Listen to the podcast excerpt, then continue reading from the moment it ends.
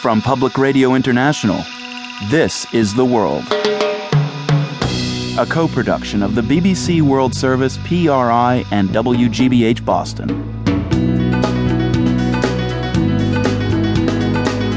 It's Thursday, April 15th. I'm Marco Werman.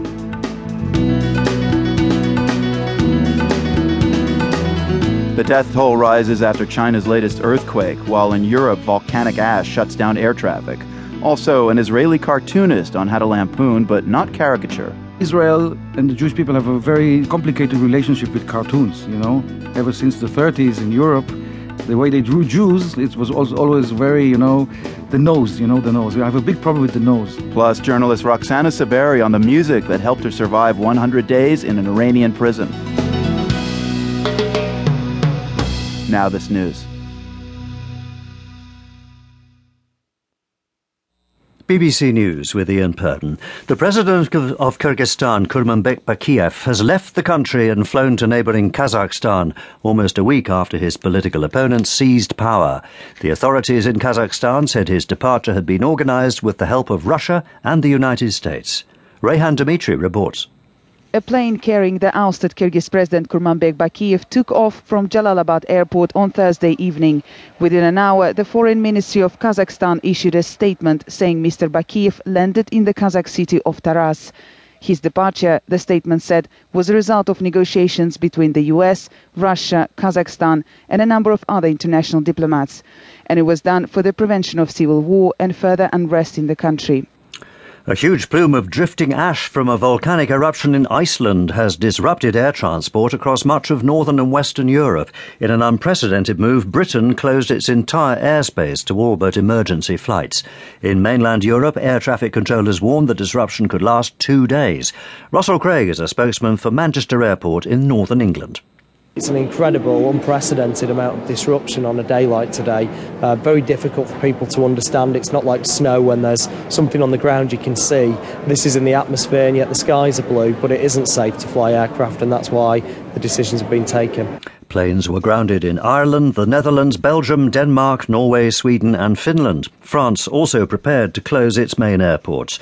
Weather experts said the ash cloud would continue to move in a southeasterly direction across the continent. The leaders of Britain's three main political parties will take part in a live televised debate shortly, the first time such an event has been held in a British election campaign. The Prime Minister and leader of the governing Labour Party, Gordon Brown, will face his rivals, David Cameron of the Conservative Party and Nick Clegg from the Liberal Democrats. Rob Watson is in Manchester. So political history is about to be made in Britain. All the rehearsals and debate preparation are over, and the three candidates are now on their own. Much is at stake. The opinion polls suggest perhaps 20 million or so people will tune in. That's around half the entire electorate. They also suggest many will use the debates to help them make up their minds how to vote. Although the debates will be tightly controlled under rules agreed between the parties, there is still a genuine air of uncertainty. After all, this is the first time they've happened here. There's been a bomb explosion in the Afghan city of Kandahar. Initial reports said at least six people were killed and that some of them were foreign workers. Several other people were wounded. The Foreign Office in London said it was investigating unconfirmed reports that British citizens were among the casualties. Earlier, a bomb outside a hotel in Kandahar injured at least six people. World News from the BBC. In one of his most direct references to the widening sex abuse scandal in the Roman Catholic Church, Pope Benedict has said that Christians need to do penance for their sins. Speaking during a private mass inside the Vatican, the Pope said the Church had come under attack and needed to recognize its mistakes.